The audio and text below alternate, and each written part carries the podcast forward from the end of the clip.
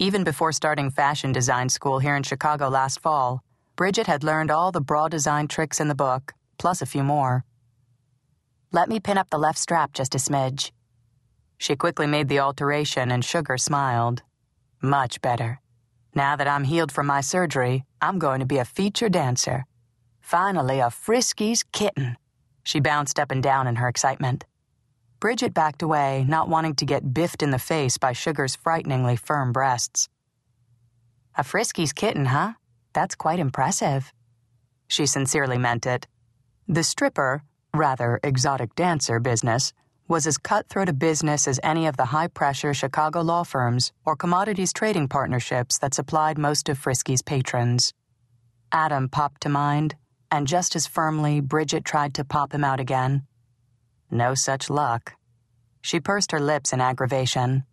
Adam Hale could do what he wanted, and if he wanted to lose a few brain cells and a lot of cash and Frisky's after a long day trading pork belly futures at the Mercantile Exchange, it was his business.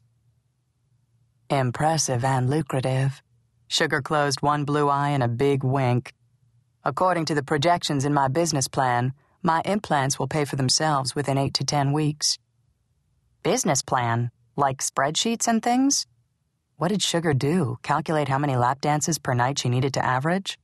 Bridget's business plan consisted of scraping together enough money to pay the large rent on her small apartment and grocery bill.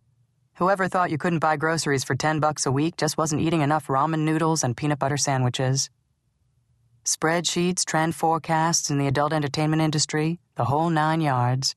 I wrote my plan as a final project for my marketing class. I got an A plus on it, too. Bridget nodded. She couldn't imagine Sugar getting anything less. And my accountant thinks I might be able to write my implants off as a deduction on my tax return. Wow, she needed a business plan and Sugar's accountant as well. She had a hard time getting up the nerve to deduct basic things like fabric and thread, and heavy duty silver spandex was not cheap. Okay, I can have the bra ready for you the day after tomorrow, and I'll keep the pattern for your new measurements on file so you can call and order new bras whenever you need them. Great. I go through a ton of bras. Sometimes the customers grab them and won't give them back, or they land in a puddle of beer, Sugar complained. She unclipped the band and slung the bra to Bridget with practiced ease. Oops. Thought I was at the club for a second. Bridget didn't bat an eye as she folded the bra and set it next to her industrial sewing machine. Three months ago, the sight of another woman's breasts had made her blush hard enough to make her dizzy. Now, even the extremely large pair a foot away from her face was simply another day at the office. Sugar was shimmying out of the silver thong and into her civilian underwear, a plain black thong and ugly white cotton bra. She caught Bridget's surprised expression. You know, I'm happy with my implants and all, but it's almost impossible to find sexy bras this size with good support.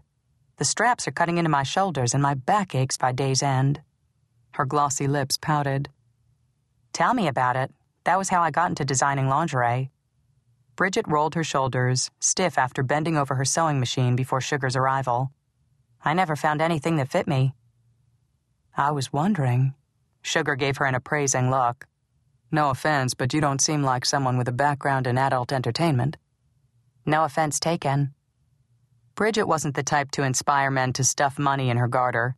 With her light brown hair and pale skin freckled from too many summers hauling hay on the family dairy farm in Wisconsin, men were more likely to dismiss her as the younger sister type. Like Adam. So no implants for you? And you must be at least a D cup. Double D, actually, and all natural, for better or worse. It had mostly been worse. Lucky. Do you know how much dough these set me back? Sugar plucked at the plain white cotton bra, dough that she would make in less than three months of part time work. Suddenly, Bridget was sick of ramen noodles and discount store shampoo. She wasn't going to take off her clothes for money, but she could make more of an effort to build her business. A great bra is essential for supporting large breasts, or else they start to sag. Sag? A look of horror crossed Sugar's face. No one told me implants sag. Ah, but what about the skin holding them up? Bridget nodded significantly especially skin that was already stressed by tanning booths and sprays. Sugar put a protective hand over her bosom. I never thought of that.